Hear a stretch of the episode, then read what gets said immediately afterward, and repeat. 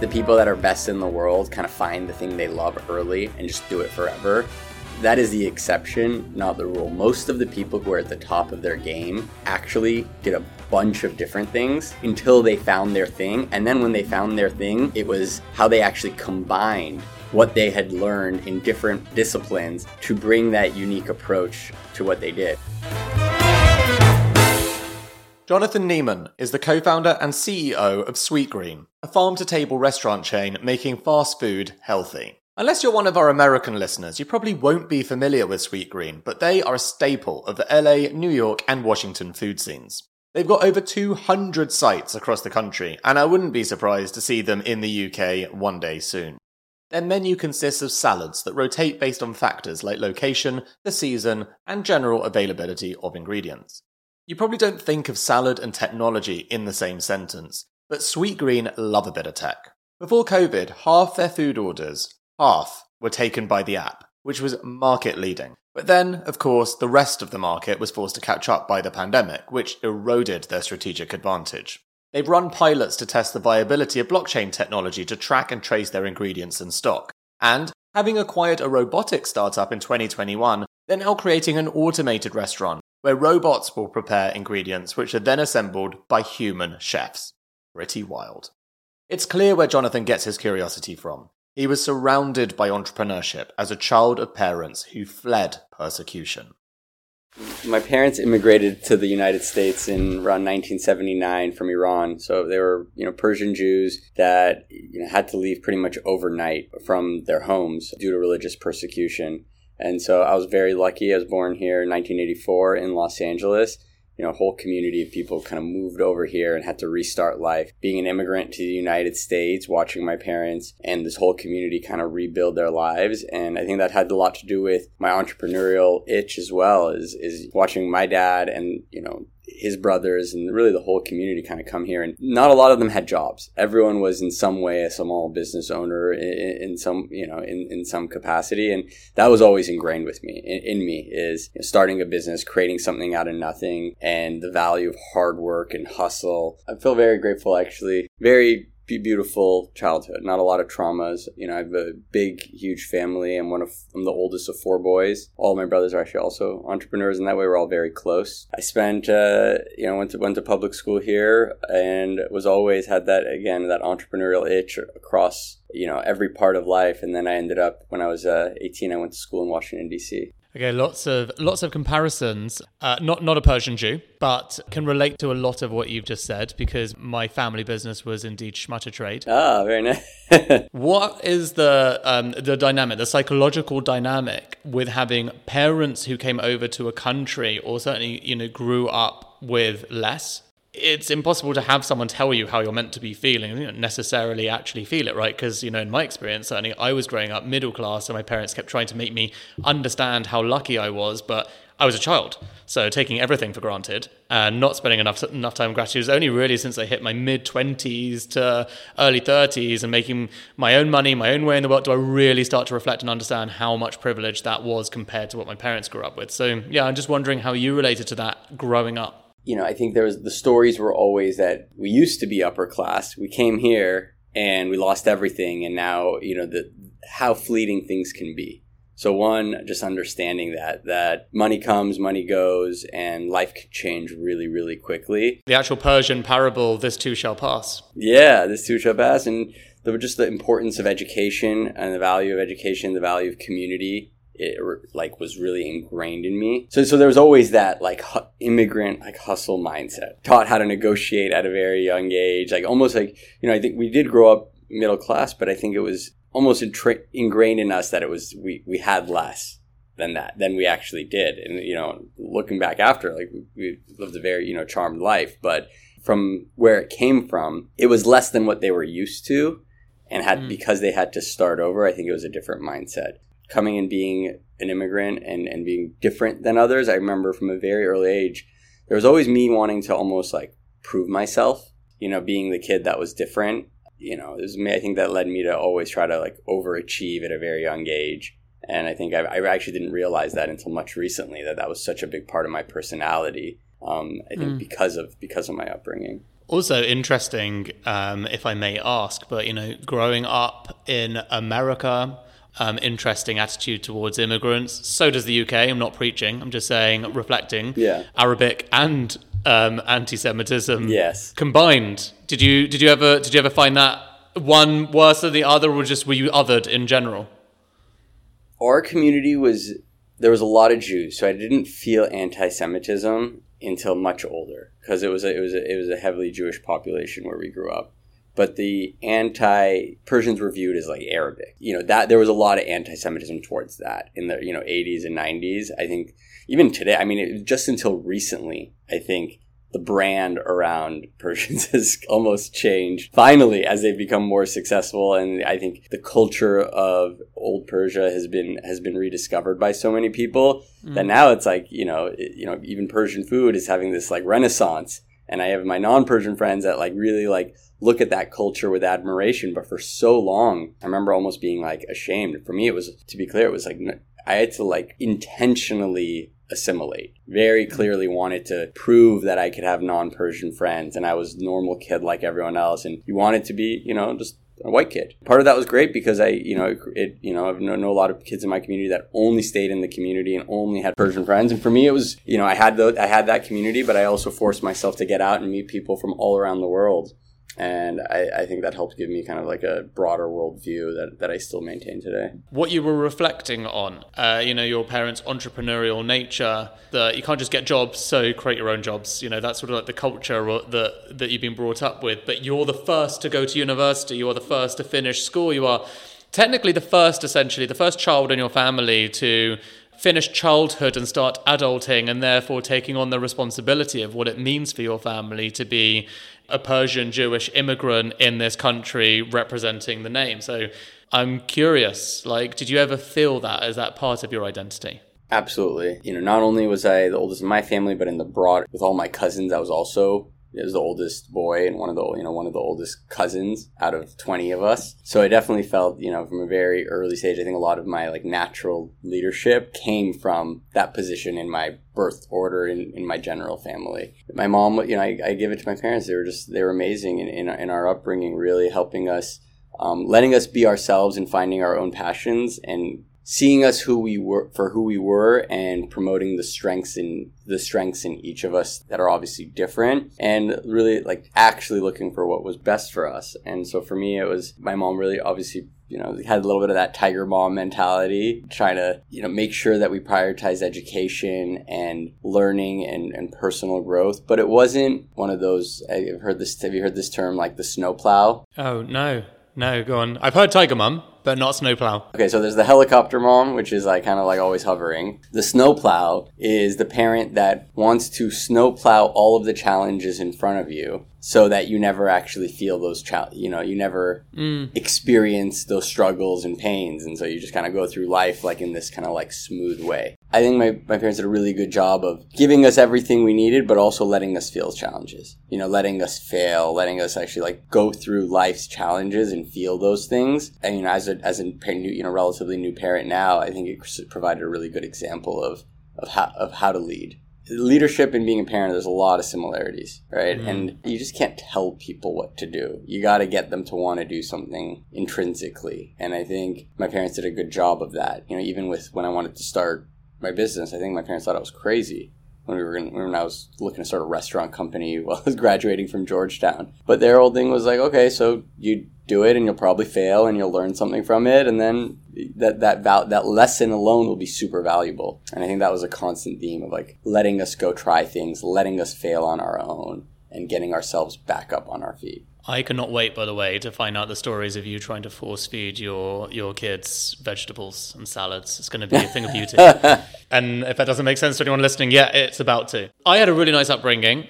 Fortunately, I believe that my daughter will have, you know, in theory, an even nicer upbringing. How do you get that right? Because somehow I ended up as a person being very ambitious and hungry. So how do I make sure that I create the right environment for my daughter, not just so she doesn't grow up a little annoying brat that everyone hates because she's spoiled, but actually more importantly, so she's hungry? These are actually things, even though she's 20 months old, that I think of almost every day. I'd love to know how you're thinking about those things before we get onto the meaty conversation. I also think about this almost every day. It's a very big topic in my household as well, because my wife is also Persian Jew, and we had a very similar upbringing. And I think in a lot of ways, you know, it's very similar to what you said. Whereas we had everything we wanted, but it wasn't unlimited. In a lot of ways that constraint that we had, which was real, do we have to now create an unnatural constraint to create that hunger for them? And how do we do that? And how do you create humble kids that are curious and really appreciative of things? And just quite honestly, you're, like you said, hungry and not spoiled brats, and people that can actually like really enjoy the true joys of life. So I think a lot about this, and I think it's going to be, in some ways, my biggest parenting challenge is how to do that. The simplest way I've been able to solve this, so I have two kids. I have a 2.5-year-old and I have a 4 months today baby girl. So I have a boy and then a girl. Is I think nature is the great equalizer, where it's accessible to everyone, and for me is like the happiest place you can be. And you're in California. And I'm in California, so it's like I really try to focus on those things. So finding not joy for going to these things that may cost money, but like instilling joy in just going on a nature walk and going hiking, just going to the beach and playing in the sand. And I think like finding that joy, or for the other thing has been like listening to music and finding a deep love for like listening to music. But I think there's other things that you got to do. And I think that those things are going to get harder as we get older, right? I think I'm in the easy stage today. So I think things about decisions about what schools do you go, you know, get your whole education on YouTube today. So when I'm thinking about schools, I'm thinking more about the community and the people and the social exposure that I want my kids having, less so about the fancy school with the fancy teachers. I think there is a lot about the value of work. And, you know, I think a lot of parents are scared to teach their kids about money at a young age. My kid already, my 2-year-old knows that. You know, I have brought him to work with me. I take him to school every morning, and he knows that every morning I get up and I go to work every single day, and that's what we do. And there's a value in work, and I look forward to it. You know, he's like, "Daddy, what are you doing?" I'm like, "I'm going to work because it's fun and it's my purpose." And instilling that, the joy of work in building, I think is another piece of it. And I think that's another thing my parents did well is, as long as I remember, I had to have a job. I had to learn what it meant to make a dollar and how hard it was to make a dollar. So I wanted to when I saw the price, when I wanted to buy something, it was like, oh my God, that thing's $5. It's like, wait, do you know how hard it is to make $5? 5 hours? You know, like, yeah, it's like that's what it takes. It's not these things that just don't show up. I had a really interesting conversation on our last interview with the founder of Waze. We were talking about AI and technology and the education system, so what he's really interested in. For him, the idea of education in the next 10 years is, there's no point teaching most of the things they'll be teaching in school, because it's kind of a pointless thing to learn if a computer can do it for you. So therefore, what you learn in school, what is important is learning how to be kind, learning how to be generous in a community, learning how to be a real human, how to cook, all of these things that were thought of previously as whatever, those are wishy-washy artsy things that don't matter. And these are actually some of the important things that can bring human beings together. Who's really focused on going back to EQ and emotional intelligence being taught in school, and really diving deep in that, because a lot of these academic things just don't matter. And I thought that was really, really profound. I totally agree with that. I think, you see what AI is doing, and it's going to change the world very quickly. Very. And I already see how my son interacts with technology. We don't let him use screens, but the way he knows how to talk to Alexa, it's crazy. He's got this Alexa in his room, and he knows how to use that thing totally natively. For me, it's really about creating a joy for learning, that curiosity, learning how to learn. Yeah, meta-learning. It's the way. Yeah, and so there's that, and then I think it's everything you said is the EQ. It's learning about compassion and gratitude, and just that, being connected to your feelings, I think, is going to be so much more important, because I do believe the most successful people, the creativity is going to be more valuable in the future than ever. I think truly original thought and creativity is going to be so valuable, and so is leadership. And leadership's all about relationships. It's about building trust and building followership. And I think that those are the things that are going to be most valued, not these super specific technical skills.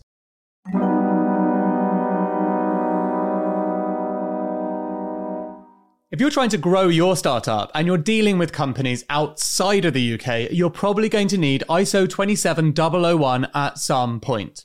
It's not the sexiest acronym, but it's basically the global standard for proving your security practices are up to scratch, like how you handle customer data. The same goes with SOC 2. You're going to need it if you're a SaaS company. But achieving these security frameworks can be very tedious and very costly. This is where our partner, Vanta, comes in. Vanta automates up to 90% of the work for certifications like ISO 27001, SOC 2, GDPR, HIPAA, and more, getting you audit ready in weeks instead of months and saving you up to 85% of the cost. And as a special offer, our listeners get 20% off Vanta. Just head to vanta.com/secretleaders. That's VANTA.com/secretleaders for 20% off. There's a link in the description.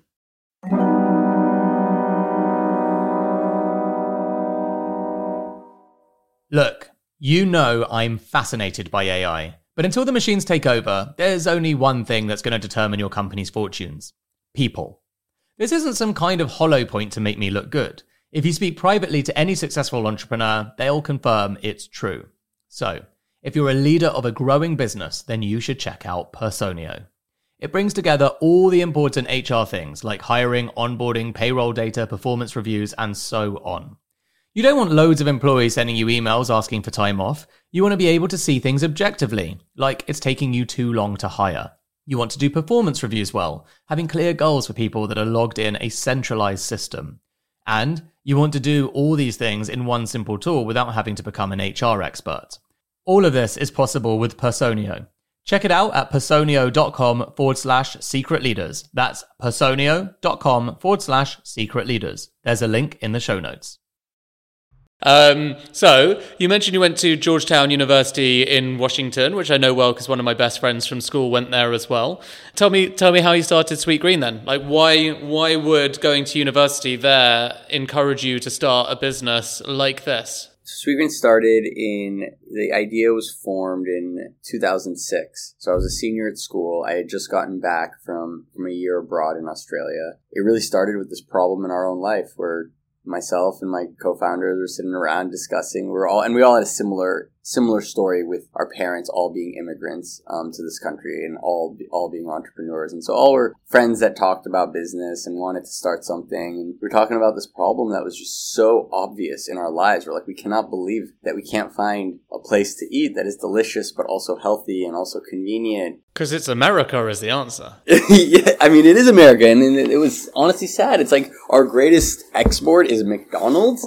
Think about that. Coca-Cola and McDonald's, like that's the food we serve. How is that possible? And you looked at other verticals, you know, whether it be like, you look at Nike and Disney and it's like, wow, these are incredible brands that tell great stories and have great products. And in our food space, we're just making people sick. And so the idea started just in our own life. Why don't we just open one tiny restaurant as a little project? We knew nothing about food, but we loved food. We loved this idea of like creating a brand. We were just foodies ourselves, and we loved business. And quite honestly, we thought it would be pretty easy. We're like, oh, how hard could it be to start a restaurant? Like, we're gonna open like a tiny little like salad and bowl shop. We found a spot right off campus, and we signed a lease, and we think we're gonna open it in a couple months. As we start doing the work, writing the business plan, we're like, whoa, first of all, this is way harder than we expected to open a restaurant. There's a lot more that goes into it. But secondly, as we started doing the work, we realized the opportunity wasn't one restaurant in DC. It was maybe much, much bigger than that. The opportunity was maybe to create the next McDonald's or the next Chipotle in the United States and then eventually globally. We wrote a business plan, we raised money, and then, that right after graduating, we opened that very first restaurant. And I think even when we opened the first restaurant, we weren't sure if that's what we were going to do with our lives. Still figuring out if that is, was going to be a project or something we were going to continue to do. And it took a few years. I actually, after opening, when you're at these schools, they have all these banks and consultant companies come recruiting. My parents were like, you go to Georgetown to get this like good job and go get trained at one of these great institutions. And so you're applying in like September of senior year for the next year. And so I applied to a bunch of jobs and I got what I thought was my dream job. It was a consulting at Bain.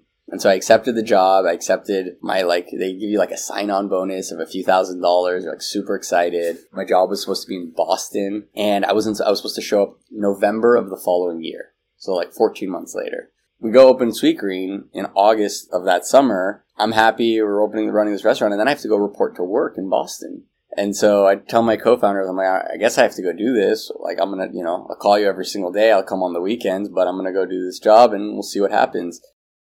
I lasted about 6 months in the job.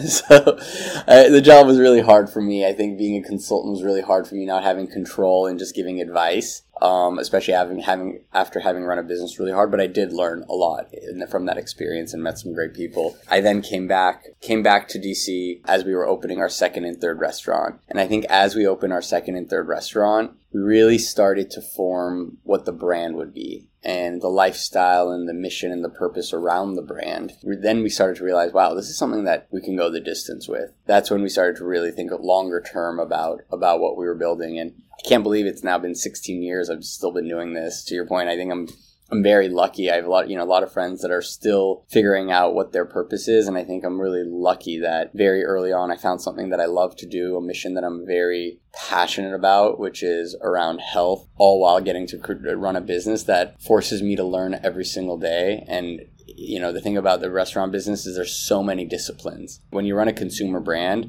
we have to be great at brand and marketing. We have to be great at food and product. We have to be great at real estate, design and construction. Technology is a huge component of what we do, both on the software side and now hardware and automation and that piece of the business. And of course, just leadership and finance. And so it's something that kind of brings together all these disciplines and forces me to continue to learn, and has kept me challenged for 16 years. My job gets harder every single year as the scale compounds. But again, I'm very lucky that I found what I do. And to answer your question, so Sweetgreen is our mission is to build healthier communities by connecting people to real food. And what we are is a farm to table restaurant chain. So essentially think about it as healthy fast food. We have almost 200 locations around the country serving local and organic craveable food at affordable prices.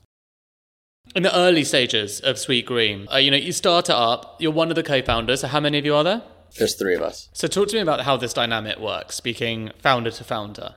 Your co-founders, there's three of you. You have this idea of, we're starting basically a salad bar in Georgetown because we think this is a good idea. You raise some money from friends and family, I assume, etc., the classic early round. And then you actually leave and go to Bain. And by the way, fun fact, I also went to a very similar type of university in the UK called Nottingham. Exactly the same feeder schools. You go apply for L'Oreal and McKinsey and Bain, and I got rejected from Bain, and that was my dream job as well. One up on me there. You lucked out. I lucked out, yeah. A lot of my friends told me that as well. You skipped a step. I know this is 16 years ago of memory, but can you dust off the cobwebs and remember what was it actually like as a co-founder going away from a business and then coming back to the business? We've had this from a few guests before, actually, usually in a much more complicated circumstance. I came back 4 years later and the thing was a beast already, and it's way more complicated. Was that a difficult conversation to navigate at the time, and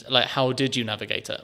I think I'm very lucky. I have two co-founders that are also my best friends. We have a lot of trust for each other. And in the very early days, that first restaurant was 500 square feet. Tiny. It actually couldn't even fit three of us in it. At the time, it was just, the one restaurant. We got it up and running. We had hired a team to run it. And I think the idea was I was going to go. I was going to learn these skills. I was going to meet a bunch of people to help us raise money in the future. I didn't stop working when I left. So I was kind of moonlighting. Maybe not the best employee at Bain. So I'm sorry, Bain. We joke that I spent a lot of time hiding in the bathroom on the phone with my founder, on the phone with my co-founders. And my job was really helping to write the business during that time, helping to write the business plan. I was kind of leading finance and fundraising, and it was writing the business plan for the second and third restaurant and helping to raise the funding. I was also going back and forth, pretty much every other week back to visit. And then it just got to a point where I couldn't do it anymore. And I remember at Bain, there's a few projects that were light bulb moments for me. One project was, we were working for a struggling voice over IP company. They were hired, and the job was, how do you reduce churn at this company? So the job was, when people try to call to cancel, what do you offer them? Have you ever tried to cancel anything? It was our job was to make it harder to cancel, to be like, hey, I know you want to quit. I'll give you 3 extra months free to stay on. And how do you just stop the bleeding? First thing I said, and it was blasphemy. I'm like, maybe the product is bad. Maybe we should consult on fixing the product, not just stopping the bleeding. Well, that's not our job. Okay, well, this is stupid. Next job, it was it was an insurance company, and we get the project, we look at it, we go in a room, we know the answer within a day. We're not going to give them the answer. We're going to lead them to the answer over the next 3 years. And I was like, why are we doing that? We have the answer in one day. They're like, well, we don't get paid if we give them the answer in one day. We need to help them get there because, and then what I learned is, and I see it from the other side, oftentimes the answer is obvious, but sometimes the consultant's job is actually not the answer, but being a change agent inside of the company and getting that buy-in inside. And so there was a lot more that I actually didn't understand at the time, thinking it was as simple as here's the answer to present. I was very conflicted the whole time because I was an entrepreneur. I was already an entrepreneur. I was at nights, I was working on this business and, running back and forth. And I just remember I was trying to decide, do I go back to the business fully? Do I go do something else? If I moved back, it was very conflicted because the business was in DC, my family, and I wanted to be back in Los Angeles. And so there was a lot of questions around, do I go back or not? But I remember actually I was in New Jersey at a client site, speaking to the partner on the project. His name was Tom, talking to him about it, and I was very close with him. And he goes, he's like, listen, my advice to you is, he goes, you have 2 choices. You have 2 shots in life. You go now, or you wait till after your kids are 18 years old. He goes, I had aspirations of being a musician and doing all these things, and I didn't take that shot, and now I'm waiting till I get my kids to the other side where I can take those risks again. And it was this reminder of, you have nothing to lose at that age. And I think there's a reason why so many hit out of the park businesses are created by kids is, I always say you can't fall from the floor. When we were starting Sweetgreen, paying yourself $25,000 a year, it was no different than being in college. It was you were already used to living a certain way and didn't have any sort of obligations and liabilities and family or just adjusted to some lifestyle. And so it really is in a lot of ways such a great time to create a business. And then now I imagine if I was to go start a business today, it's I got mortgage payments, I got 2 kids, I got to think about all of that. It just instills a lot of fear and not the art of possibility inside of you. And so I always remember that conversation that I had with that partner that almost encouraged me. If you're going to do it, just go do it right now. It's interesting because, there is a lot of data out there to suggest that the most successful people in the world, contrary to what we see in the media, they're the entrepreneurs that start in their 40s and 50s because, similar to what you were saying earlier, they're the people that have picked up a lot of various experience in their life. Actually, then similar in line with what this guy was thinking. They maybe missed the chance earlier, took the safe route, got paid really well, but have tons of knowledge and expertise and accumulation of wisdom over years that then they finally do start a business and, hey, they do actually smash it because that's just how it goes. Yeah, it's just that in-between stage that's really hard. It's you got to do it when you're 20 or when you're 40. But it's really hard to do it when you're, in that image. And listen, I think people can start a business any time, but so much of it is what you realize is your psychology and your plays such a role in being an entrepreneur. It is an emotional roller coaster. It is interesting as well. For me, I feel like there's a lot in society that glamorizes youth, and it's incredibly inspiring to see young people leaving the education system and going and smashing it first time. But I personally find the most inspiring stories of entrepreneurship, the guys that start in their 60s or 70s or whatever. That is extremely inspiring. Totally. Which is kind of counterintuitive, but I just love it. I love the idea that, there's the story, the most famous one is the Colonel, KFC. I mean, he started that at 77 or something, didn't he? Yeah. No, I know, that's amazing. Totally agree. And just doing something for a long time, as long as you can continue to grow it. There was a long time with Sweetgreen when we started that I was very frustrated because I saw the world outside and, the iPhone, we started the same year the iPhone came out. And so it was the beginning of a platform shift that created a lot of exciting businesses. And these, a lot of these people were like peers of mine that were creating these, like, you know, Airbnb and Uber and all these things like being created. And it's like, man, for a long time I was like, I wish I did one of those things. Like, that seems like super fun, like this like cool rocket ship software company. And there's something really exciting about that. But then, you know, for me, it's like, it can't grow as fast as those. It's a brick and mortars business, but it can compound forever. I have 200 stores and I can grow at 20-ish% for 50 more years. There's 30,000 plus Starbucks here. We have 200 restaurants. You know, when you think about it, Chipotle has like over, you know, I think 30, almost 3,500 restaurants. So there is value in, you know, I think media and our culture a lot of times glorifies this like zero, you know, I remember when we, you know, first we, you know, we became a unicorn. It's like, oh my God, like overnight success. It's like, no, it was like 12 years in, you know, we went public 15 years in. And so, you know, I think it's like a 15-year overnight success. And I think there's a lot of value in just the resiliency. And even like now, as we go, you know, I think going through some challenging times, given the economy and COVID, just reminding myself that you just got to keep going. And that resiliency, if you can just keep going and keep compounding, things usually work out. Talk to me about the journey a little bit. What are some of the tougher memories that you've got? I mean, so many challenges. It's been 16 years, you know, from the very beginning, you know, challenges of survival, you know, first winter, remember almost not being able to make payroll. I mean, cash constraint was always a huge question for us in the early years. It was 6 years in that we got our first VC funding. So it was very kind of bootstrapped until that point. And how much did you raise in that round? 20 million, 22 million, I think. What did it feel like to suddenly be like, oh, we can actually do some of the things we said we'd do next year? That was very exciting because it was, you know, it was 6 years, we'd opened 20 restaurants. We'd finally gone from a regional player in just DC to New York and Boston. And I think the brand had finally kind of like unlocked. We had created this festival and it was just like, okay, now we get a seat at the table. You know, now we have a shot at going to that next stage. And it's actually very similar to how I feel today, right? You know, we're still tiny in the scheme of things, 200 restaurants, if you compare us to now the players we think we're competing against, but we got a shot. We went public. We have a nice, you know, we have balance sheet. We have a brand, we have a team, but we got a long hill to climb here. I'd say the biggest challenge in the business, one was about 6 years ago. The company was doing well, but there was a lot of disagreement in terms of with the management team internally around the direction of the business. You know, they had some people internally, we brought on some senior leaders here that wanted to build a more traditional type of restaurant company, wanted to, you know, probably work it towards an exit and didn't have the aspirations of going the distance as the co-founders did. And so there was a very hard moment where we had to reset the direction of the company, the vision of the company, and also the team. And overnight, pretty much the whole executive team left. And the three of us were kind of left holding the bag here. And it was at that point, we were almost running out of money again, had to go kind of reset the vision, reset the business and go raise money to fund this new vision of a more tech enabled company that saw tech being a huge, huge opportunity in the future restaurant business, which we were right in many ways. The second has been the past 3 years.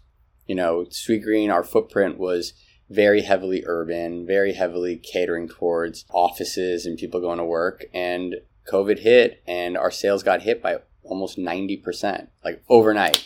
Whatever you were doing, it was just gone. New York is empty. It was our biggest market. Everyone going, you know, it all just went away. First, you thought it was going to come back in, you know, a few months or a year or maybe 2 years. Well, now we're 3 years in and there's no end in sight to the, you know, to what COVID has done to the world. In the US, office is only at 47% back to pre-COVID levels. Our stores 4 years later are still not at the stores we had then are still doing significantly less than they were doing before COVID. So it's been 4 years of like fighting and repositioning the company and moving out into suburbs and changing the menu and doing all of these things just to like fight to stay alive. We've navigated well. We were able to go public during that time. We were able to really shift our footprint to be more suburban and continue to grow. But it's been, you know, quite, you know, definitely challenging because it's been really hard. You mentioned technology being a massive part of your business. So how has that played into the business, right? Because on the surface, just a restaurant business, right? But actually I know from spending some time in the States actually getting your app, like everything I know, actually, it's not just lip service, it's a real thing. So for the untrained eye, can you explain to us what that's all about? It's actually interesting how technology was such a big part of our business, will always be, but how that's shifted it from a strategic focus. So, you know, we started as a food company. At the core, we're a brand. You know, as the iPhone came out and the world, you know, the platform shift happened, we saw a huge opportunity to change the experience by leveraging technology. And we were one of the first movers in designing, you know, having a mobile app that you can order food on, redesigning our restaurants to be made for a digital world, thinking about things like loyalty and delivery and, you know, machine learning and all those things that I think a lot of e-com was doing, but just hadn't been applied yet to food. In a lot of ways, we paid a lot of pioneer tax because there was no Shopify for our industry. So we had to build everything ourselves. We had a huge engineering team. We were building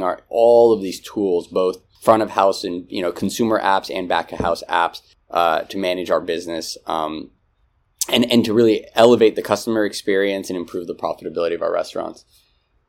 We had a huge lead going into COVID. But what's interesting is once COVID hit, the whole world kind of caught up. So this huge strategic advantage we had around digital penetration, we had over 50% of our orders coming through our app before COVID.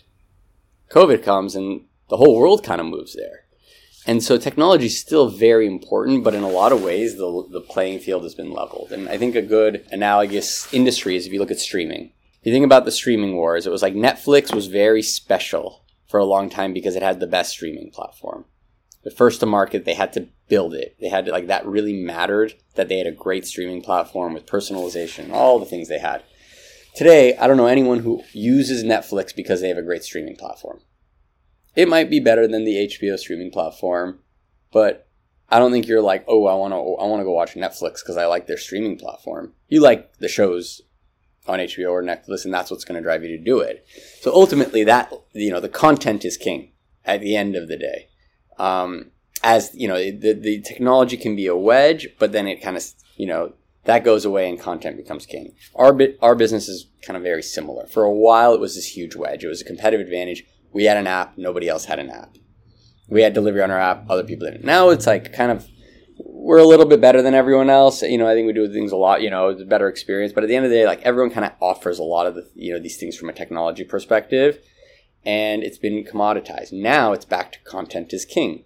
I want to eat Sweetgreen because the food is better and because I love the brand more. And so now we still have to be good at the technology, but it's back to the brand and the food as the driver of growth.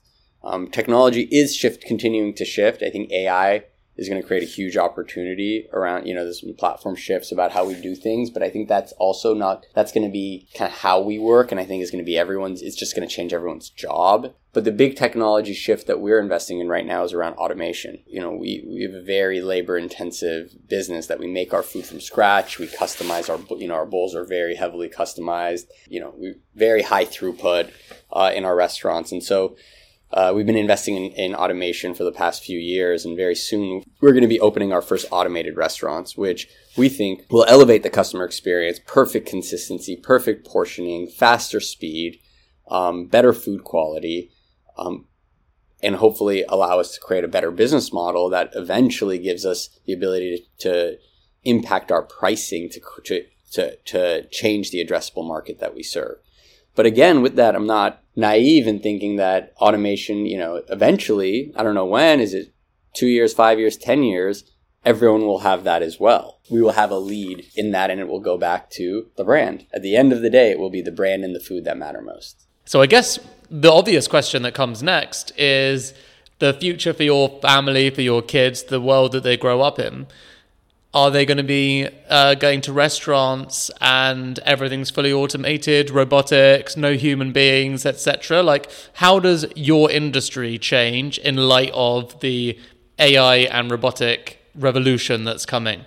You know, I think a lot about this, and especially as we're about to open our first automated restaurant. Right, you're right at the forefront. Yeah, there's a lot of things that will change, and there's certain things that won't. And we think there's a way to just use automation and AI to actually improve the team member and the customer experience and make it feel more human, not less. The part that we are automating very intentionally is the assembly. It's that repetitive task of putting the ingredients inside of the bowl. That is something that it's highly repetitive task that actually when humans do it, it's very hard for them to do it consistently fast and consistently accurate. There's things that the machine cannot do that we will actually, now that we're able to automate this part, we can elevate the other pieces. And those are for us, are scratch cooking and hospitality. So the machines cannot cook food. They cannot prepare the actual food and make it taste delicious. That's what makes the food delicious, is that we buy food from these great sources and then we make it from hand. We make it by hand every single day. So when you go into a restaurant, there's still going to be a lot of people. You're going to see people that are making the food, washing, chopping, roasting, seasoning the food, loading a machine that does a lot of it, but then there's parts of it that it can't do. For example, putting on the avocado or some of the herbs, seasoning it at the end, and then handing it to the consumer. And the way we're designing this new restaurant is with a lot more focus on hospitality. So instead of walking into a restaurant kind of being rushed down this assembly line, how can we give you actually a higher end, almost like concierge-like experience where you go talk to someone that now has the time to talk to you, is not rushed. We have to train less people. We can train them to actually understand where the food comes from, and have that kind of like high-end conversation directly with someone on the team. So you're still ordering in a human way. It's still being made in a human way, and then that middle process is automated. It's a balancing act of how do you actually elevate the experience, even though you're automating parts of it. But there's maybe some things that humans don't need to do. Yeah, I love that. I think that's a really interesting reflection. That's actually really interesting framing. I won't be surprised if that makes a massive, massive impact. And that's, that is ultimately the fascinating challenge of our times, right? It's like, if human beings are to be released from their boring jobs, the boring repetitive jobs, cool, how do we still keep them in the value chain so that what they're doing is interesting and valuable and makes them happier and makes their customers happier too? This is the big important challenge of our time as parents.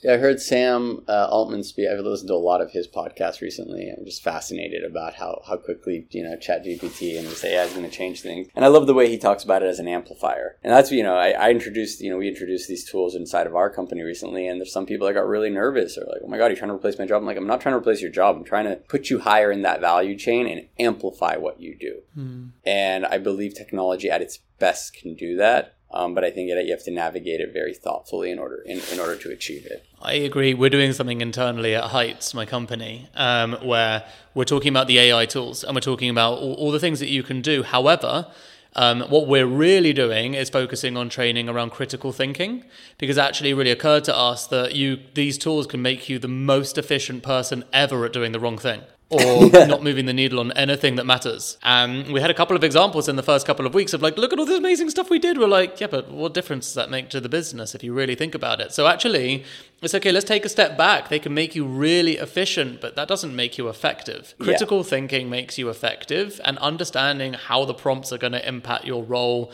and how you can 10x, that's the person that gets the job promotion. That's the person who can show they can use AI as a human being to make themselves so much more effective at the company. And just being efficient will take you down the wrong path, quite possibly, and actually put yourself out of the job, because you'll show that you don't really understand how to do the critical thinking part. And that's the human part that AI doesn't need to replace. That's the bit that actually makes a good employee and adds value to the company.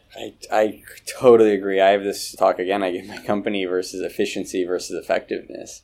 And it's come up a lot on our return to work. I'm a big proponent of working in person. Quite honestly, it's a little bit controversial, but I think it's more fun, it's more human, and it's much more effective. And a lot of people are like, well, I'm wasting, 2 hours a day commuting, and that I could be more productive at home. And you can be more efficient and productive at home, but I don't know if it's more effective. And I think how we solve problems together, collaborate, and infuse creativity and soul, especially as a brand, that is how we are effective. You ever had the experience where everybody does their job, but the job that needed to get done didn't get done? It's like, how did this happen? That everybody here hit their individual goals and did a great job, but the company didn't win.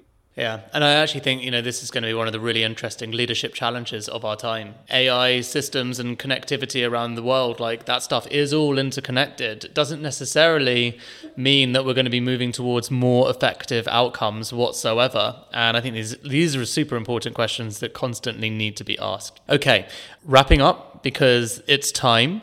I'd love to know, what is your top piece of advice for people that want to go on a long, steady, compounding career of building a brand like you've done? Find something, you know, it's probably cliche, but find something that you love to do, because it's really hard being an entrepreneur. And there's days that everybody wants to call it quits. You know, I always say, it's like, I don't think I'm smarter than the next person. I'll just keep going.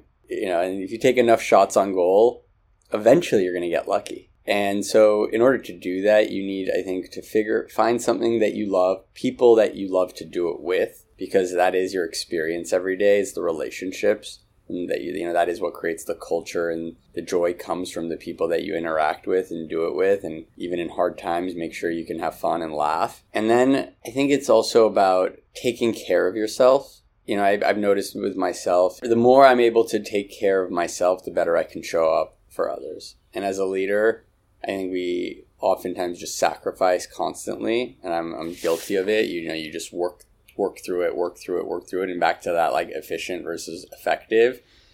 The times where I'm most effective is sometimes those times where I step away, fill my bucket, fill my cup, and then come back. And I feel this with my family, and I feel this at work, where, like, for me, like, surfing is one of the things that just, like, fills my cup.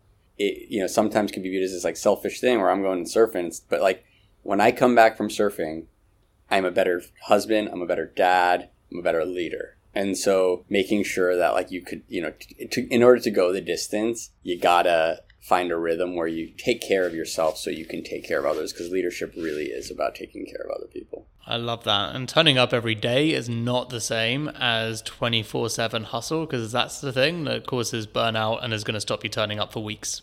Yeah, I felt it a lot, very acutely recently. My baby girl was born in first week in December. And so the last few months of pregnancy, we didn't do anything. Work was very intense. Like, I think it was from, like, August through 2 weeks ago, you know, through almost, like, the first, you know, early March, I hadn't taken, like, a day off. And I just got to this point where I was, like, so burnt out. Like, can I do this anymore? Like, can I keep pushing forward? And it was just not my best self. I went on a boys trip skiing for 2 days. I came back so energized, and I'm like, all right, I can do this forever.